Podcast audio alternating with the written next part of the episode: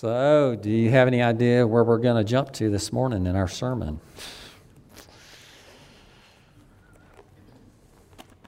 How about Romans chapter 11? Uh, we started this chapter a few weeks ago, and, and again, you know, we have to understand everything that comes at us from the book of Romans based upon what Paul has already shared with us. Because uh, he's been building and developing all kinds of things and doctrines all through uh, this probably maybe the greatest theological treatise that was ever written we have here in this, this book of Romans. It tells us and teaches us so much about uh, all powerful and mighty God and, and so much about the gospel and so much about Christ who came to make the gospel a reality uh, for us. In more recent uh, parts of, the, of this epistle, he's been talking uh, more and more about Israel and about the Jews, and that's really where we're going to focus this morning. And the question being is, is, is what is to become, what is to, to be of the Jewish people? And we're going to try to come to some conclusions in regard to certain things, but at the same time, I want to just challenge us with the idea that a lot of what we're talking about this morning is very much cloaked in mystery, and we will not understand it until the final time of the second coming of Christ. And then things like this will become very apparent to all of us in the fullness of their meaning. Up until that time, we're going to have to just be satisfied with knowing what we can know and understanding what we can know uh, with definiteness, and at the same time, understanding that there are a lot of things that we can speculate on and come to perhaps good answers and conclusions to, but not necessarily definitive answers when it comes to absolutely everything. And we have to acquiesce in having it so. We know what God has told us. It's all we have to go on at this point. But we need to come to the very best understanding of what He has, in fact, given to us when it comes to every matter of faith and practice. So we're going to be beginning in chapter 11 with verse 25 and reading through verse 36. For I do not want you, brethren, to be uninformed of this mystery, lest you be wise in your own estimation, that a partial hardening has happened to Israel until the fullness of the Gentiles has come in, and thus all Israel will be saved. Just as is written, the deliverer will come from Zion. He will remove ungodliness from Jacob. And this is my covenant with them when I take away their sins. From the standpoint of the gospel, they are enemies for your sake, but from the standpoint of God's choice, they are beloved for he for the, for the sake of the fathers, for the gifts and the calling of God are re- irrevocable. For just as you once were disobedient to God, but now have been shown mercy because of their disobedience. So these also now have been disobedient in order that because of the mercy shown to you, they also may now be shown mercy. For God has shut up all the disobedience that he might show mercy to all. Oh, the depth of the riches, both of the wisdom and knowledge of God, how unsearchable are his judgments and unfathomable all his ways or who has first given to him that it might be paid back to him. For from him and through him and to him all things, to him be the glory forever. Amen. It really is quite amazing when you consider that through the generations, through centuries, through millennia, the Jewish people have been able to maintain some sense of their ethnicity Every person that is of Jewish descent pretty much understands and knows and remembers today that they are of Jewish descent. Even though there have been all kinds of factors that have happened through history that would have made that very difficult. For instance, you think of the deportations that took place in the Old Testament, first from Israel at the hands of the Assyrians, and then the deportation to Babylon of the Judahites. The persecutions that came through Rome, that came to a culmination when in 136 AD, the Roman Emperor Hadrian exiled every Jew from the promised land and, and told them, Do not come back, because if you do, you will be executed. And for almost two millennia, they had no country. They were dispersed around the world, concentrated in certain areas, but no place to call home. Until 1944, when the State of Israel was reestablished by the United Nations. Just to put things in context, some of you are first generation from somewhere else, maybe second generation. You maybe still have some sense of that. But the fact of the matter is, this is in the United States. It doesn't take many generations before people actually lose much of a sense of their ethnicity, their origin at all. I told you before, or a couple of weeks ago, that been, i was reading a, a book that was written by a guy that was a participant, a paratrooper at, Nor- at the Normandy invasion. And at one time he was captured.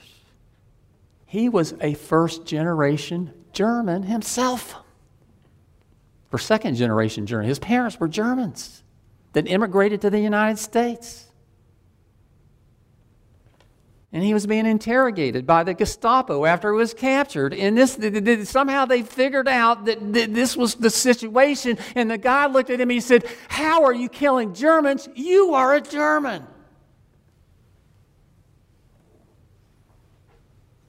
My great grandparents on my father's side were first generation Germans.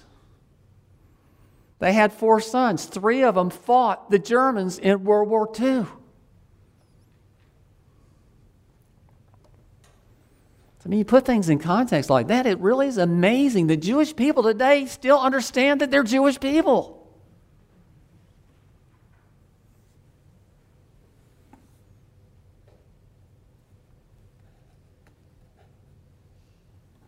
There's some things in this passage that are difficult to understand. If you didn't pick up on a few of them as we were reading through here, you probably weren't listening very, very well to what we were reading. There are things in this passage that we cannot explain to the fullest extent at this point, and I am not going to try to do that. God has told us what He wants us to know, and we get into real weeds, real trouble when we start beginning to speculate about certain things. One of the things I want to bring to our attention before we get into the, the rest of this is this is that, that, that Paul has been arguing effectively over and over again in different ways since chapter 8 that the elect of God and only the elect of God will be saved. No one else, whether they be Jew or Gentile, will have salvation.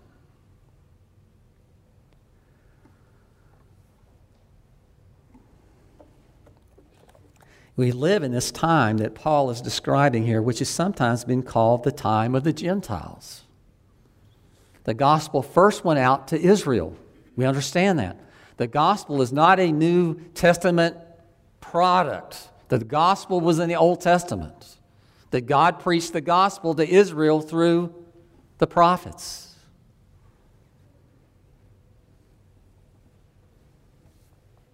We know that Israel was called the chosen people of God. Right? But we also know something of Old Testament Israel, and that was there were there faithful people in Israel? Now, Paul just in this chapter used the example of, of the fact that in the days of Elijah, Elijah came up and kind of began to believe that he was the only one that really loved God, that knew God, that served God. And God sent him straight. There were 7,000 in Israel that were faithful to him at that time. We know that the Messiah came forth from Israel, that Jesus was a Jew. We know that he was a blood descendant of King David.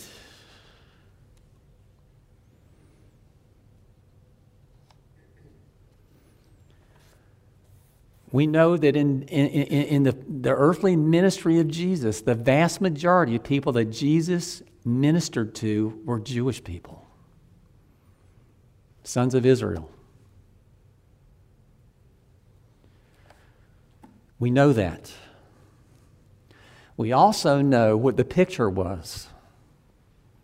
And that is this that some of them were there, were there people who came to faith in Jesus Christ who were Jewish when Jesus came to do his ministry? Yeah. There were.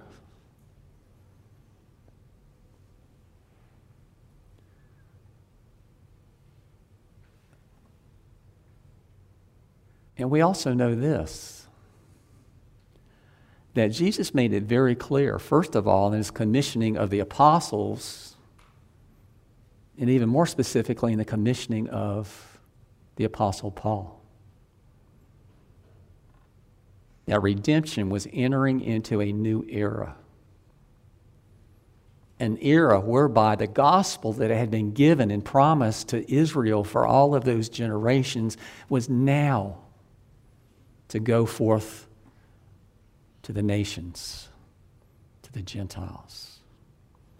If you look at the commissioning statements in regard to all of the apostles and the apostle Paul in particular, they were called to do two things. One of those was to testify to Jewish people, and the other was to testify to Gentiles. Uh, we live in the day that some people have called the age of the Gentiles. Why? Because this is when the gospel's been opened up more broadly to Gentile people, like most of us are.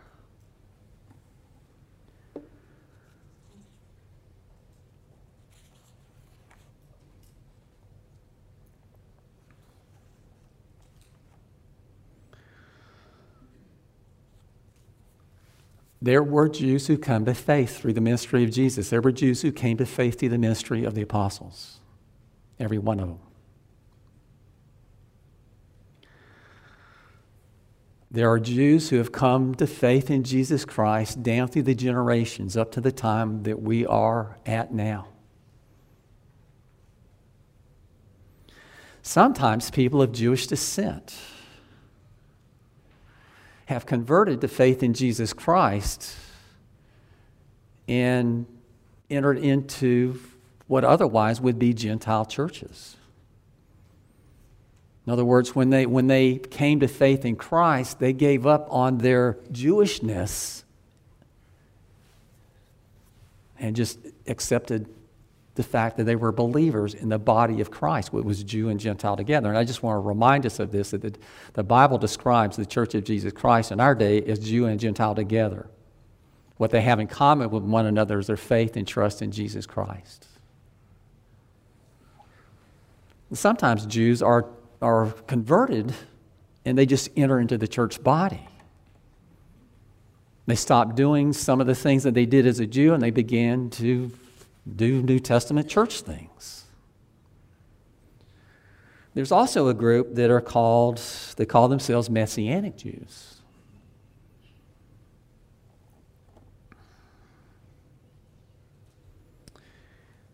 In 2017, there were around 15 million Jews in all of the world. Close to half of those lived in Israel. Of those, 350,000 were Messianic Jews. So you're talking about a small fraction of all of them. Messianic Jews are Jews who continue to identify as Jews, and, and they, they've adopted the Jewish lifestyle in a lot of aspects, but at the same time, they acknowledge Jesus Christ to be the Messiah.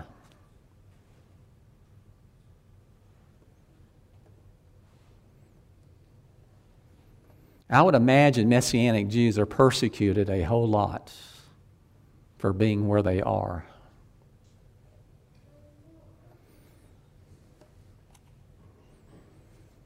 Every major Jewish sect rejects Messianic Judaism.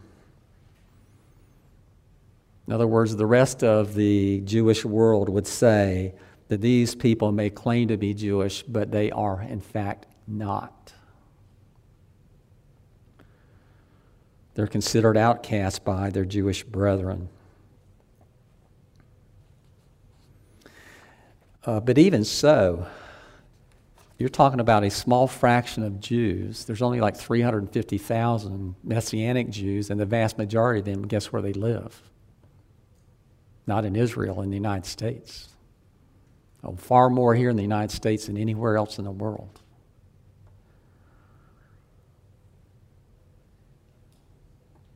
As we talk about these things, we have to remember some things, and one of those is this is the elect and only the elect will be saved.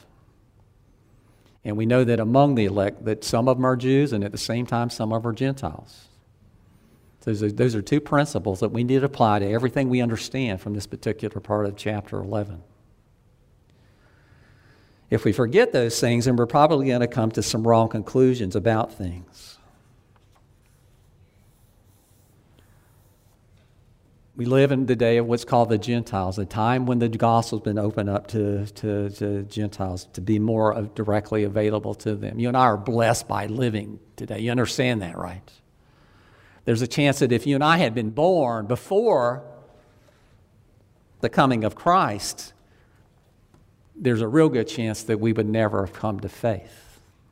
We wouldn't have known God. We wouldn't have worshiped the true God, the living God.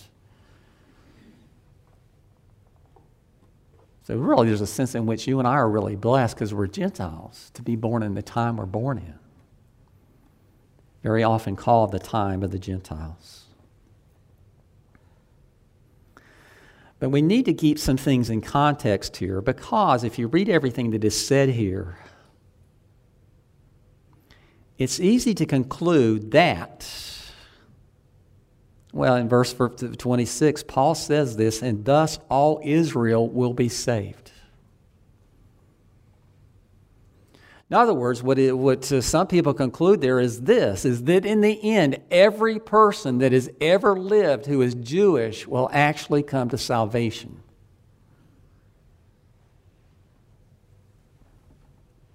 Is that really what Paul is saying? There are a lot of people very well known, very well respected Christian authorities who come to that conclusion. Many people believe that there will come a time near the end or at the end when there will be a mass conversion of Jews to Christianity. But we know this. We know that there's only one way to salvation, and that's through Jesus Christ. So any Jew or Gentile that is going to be saved is going to do it through Jesus and not apart from Jesus Christ. There's no other way. He is the way, He is the truth and the life, and no one comes to the Father but through Him.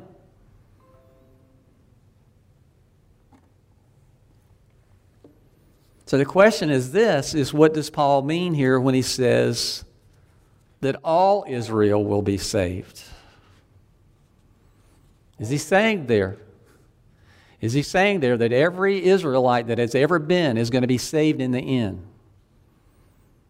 Now, for that to be a reality, we have to consider some things. One would be this that, that somehow God is going to give the Jewish people a second chance. All Jewish people a second chance. Because we know this. We know how many, did, did, did, did all the Jewish people come to faith in Jesus Christ when he came to minister before? No. As a matter of fact, when you look at everything, it looks like only a very small number of Jewish people came to faith in Jesus Christ through his ministry here on earth. And we know that Jesus is the way and the truth and life, and no one comes to the Father but through him. So that means if, if all Jews, if Paul is saying here that absolutely every Jew, every person of Jewish descent is going to be saved in the end, that they're going to have to, many of them are going to have to have a second chance to profess faith in Jesus Christ. And some people believe that that opportunity is coming for them. Is that a possibility? Yeah, but at the same time, the New Testament never speaks to anything like that. I mean, the Bible doesn't tell us absolutely everything about everything. So, I mean, it's a possibility, but what I'm telling you is that's a possibility, I guess, but the Bible doesn't address it anywhere.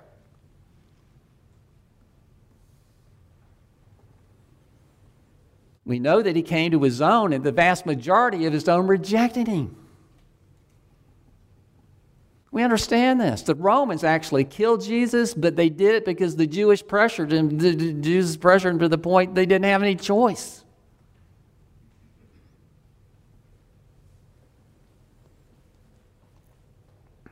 People don't even like to hear things like that because if you say anything like that, then you're anti Semitic.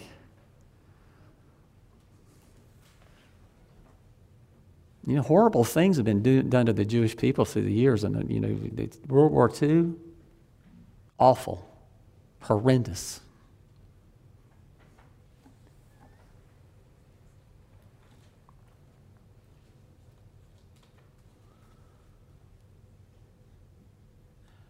That's not to say that there could not come a time, and this is what a lot of other people conclude, and that is that immediately before the second coming of Christ, there's going to be a mass conversion of the Jewish people. Nothing I'm going to say through the rest of this is going to take away from that. That is a definite possibility. That could very well happen.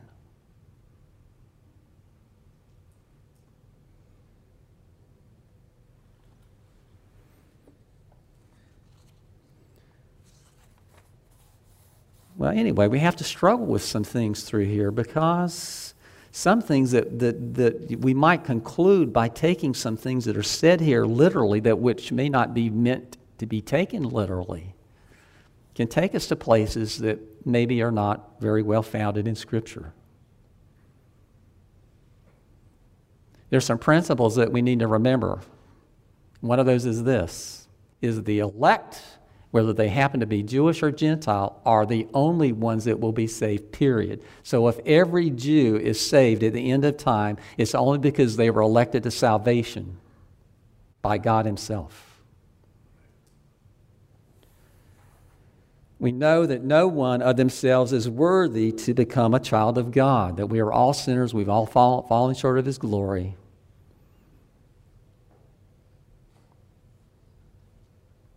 And that's true for Gentiles and Jews alike, no difference. One of the, one of the sad things is this is, uh, is, is the Jewish people in large never have come to one of the greatest understandings of why God gave us the law. And one of his obvious purposes is this, is to show us that we're sinners. I mean, they believe by and large that you make yourself right with God by keeping His word. Completely, absolutely. And they somehow think they have the ability to do that. They've lost the sense that they're sinners at heart. They passed right over one of the most important aspects of why God gave us the law to start with was to convict us of our sin, convince us that we're sinners.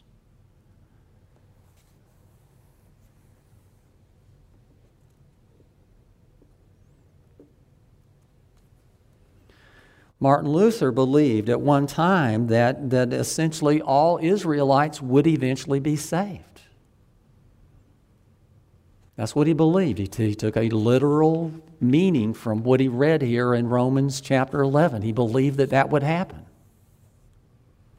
He didn't know all the wherewithal and this, that, and the other. But, but later on, as Martin Luther became more and more knowledgeable in the scriptures, he changed his view and he began to understand in his mind that, that, that Israel here was basically another word for the elect. Those who are elected to salvation. I am more of the mindset that in the New Testament there's been a redefinition of Israel given. That in essence is the New Testament church. G, or, or the Apostle Paul in Galatians actually uses Israel very clearly in a reference to the New Testament church.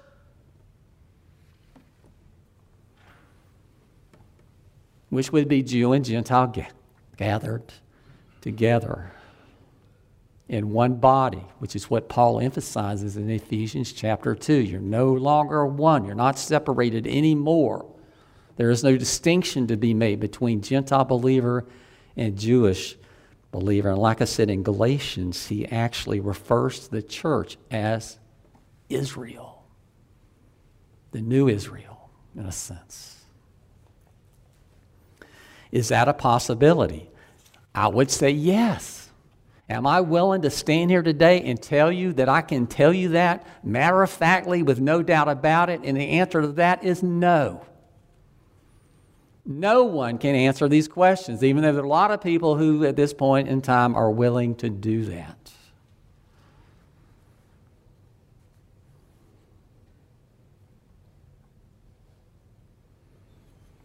And just remember, we have to keep things in context. Paul is not saying what he said here apart from what he's already said in, eight, in Romans 8 and 9.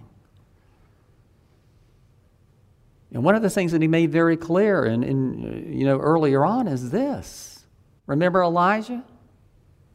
Thought he was the only one? What did God tell him? No, there's 7,000 others out of this whole nation of million people. 7,000. And what I would say is they were the true Israel at that time.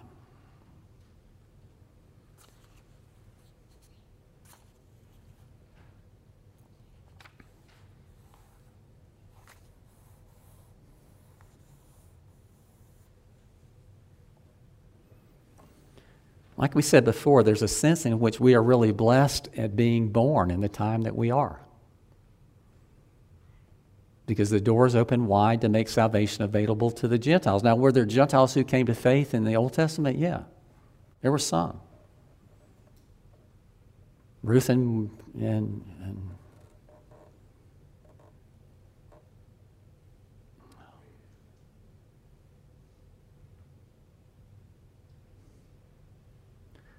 Ruth and others. You know the lady I'm thinking about at Jericho, what was her name? Rahab. Rahab. I mean, there are examples of people who came to faith, true faith in God in the Old Testament. Know this.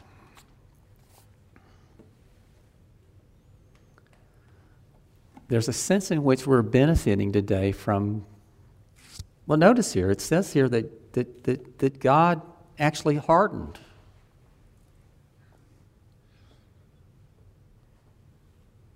Have we seen that before?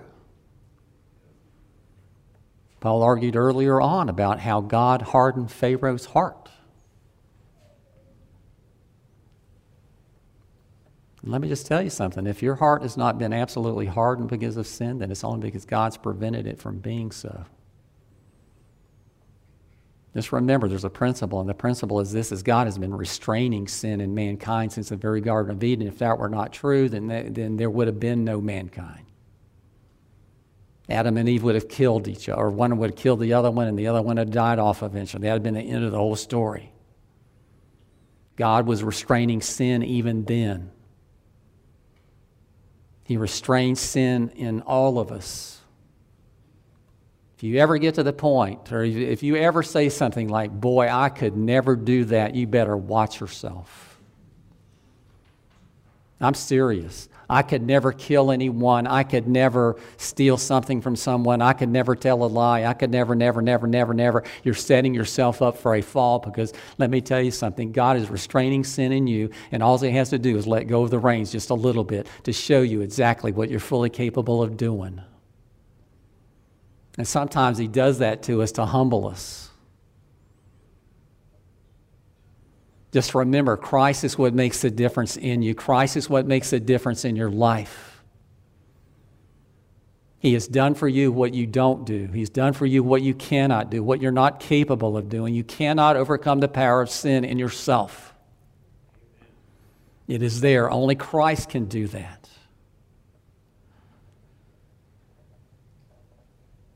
If you are of the elect, Don't be prideful and arrogant about it. See, this is one of the things that sometimes bothers me about some Jewish people is they really do have an error, uh, an error of pride and arrogance about them sometimes. I mean, some Jewish people you meet are very, very humble and that sort of thing, but sometimes they are very puffed up and proud. And I'm not saying there's not a sense in which you should be proud to be a Christian, but at the same time, you need to understand something. That's not pride in yourself, that's pride in God. Because if what Paul has been teaching here through Romans 9 is true, and we believe it is true, all of it's true, every bit of it's true, the only reason you're saved is because God has saved you from yourself. There's a sense in which you haven't contributed one thing to your salvation. God has done everything for you that had to be done, all of it, every jot and every tittle. So, can you be proud and puffed up about your salvation? Can you look down your nose at other people who are not saved and think very lowly of them? And feel good about it?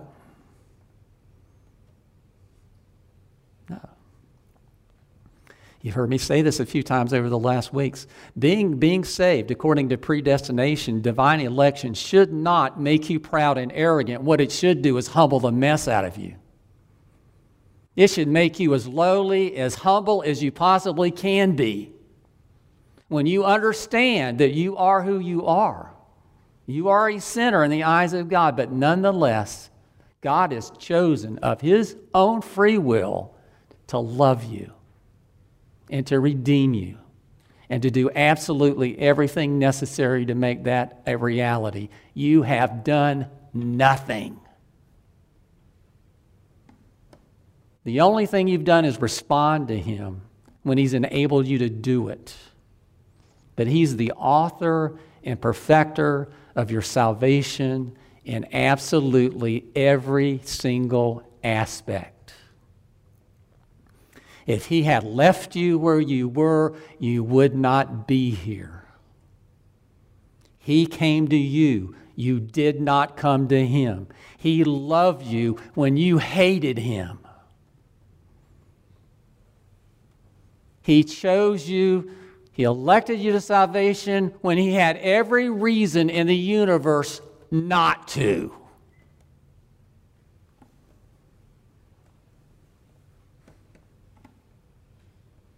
Are you humble?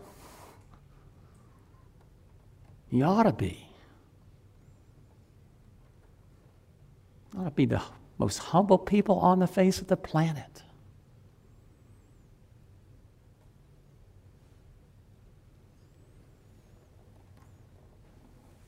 But again, like I said, sometimes what I've gotten from Jewish people is just this sense of just arrogance and this pride and and whatever. And unfortunately, guys, sometimes that's what you get from Christians. I'm not telling you shouldn't be, be proud of being a Christian. You should be. But it's not because of you, it's because of Him. Well, I profess faith in Him. Well, you know why you did? Because He enabled you to. If He didn't do that, you never would have. You were dead in your trespasses. You were dead to God. He caused you to be born again.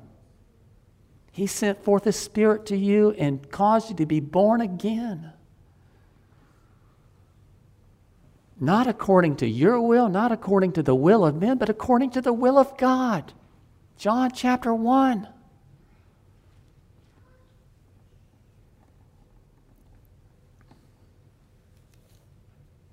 I think sometimes Gentile believers look down their nose at Jewish people. We have no ground to look down our nose at anybody.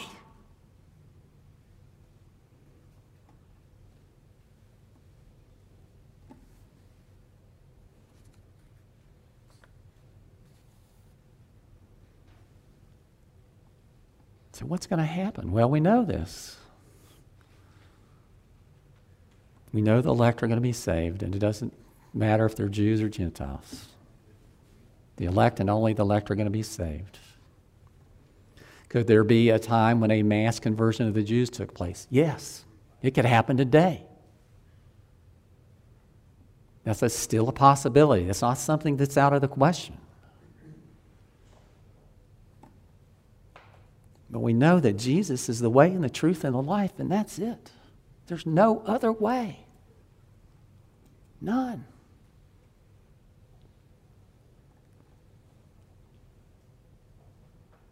We have to remember that. Remember, Scripture interprets Scripture. If, if you, uh, for instance, if you take some of these verses out of here, completely out of the context of Scripture, you're going to come to a totally different understanding than you are if you keep it in the context. Context, context, context.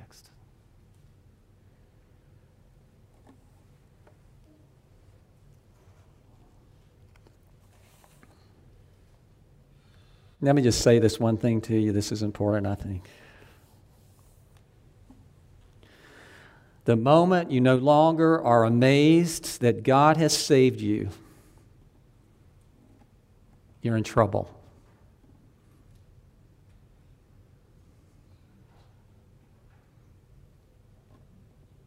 Maybe big trouble.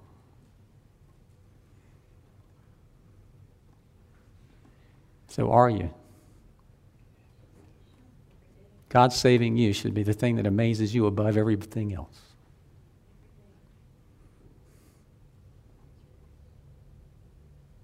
After all, it is amazing grace. How sweet it sounds. Saved a wretch like me.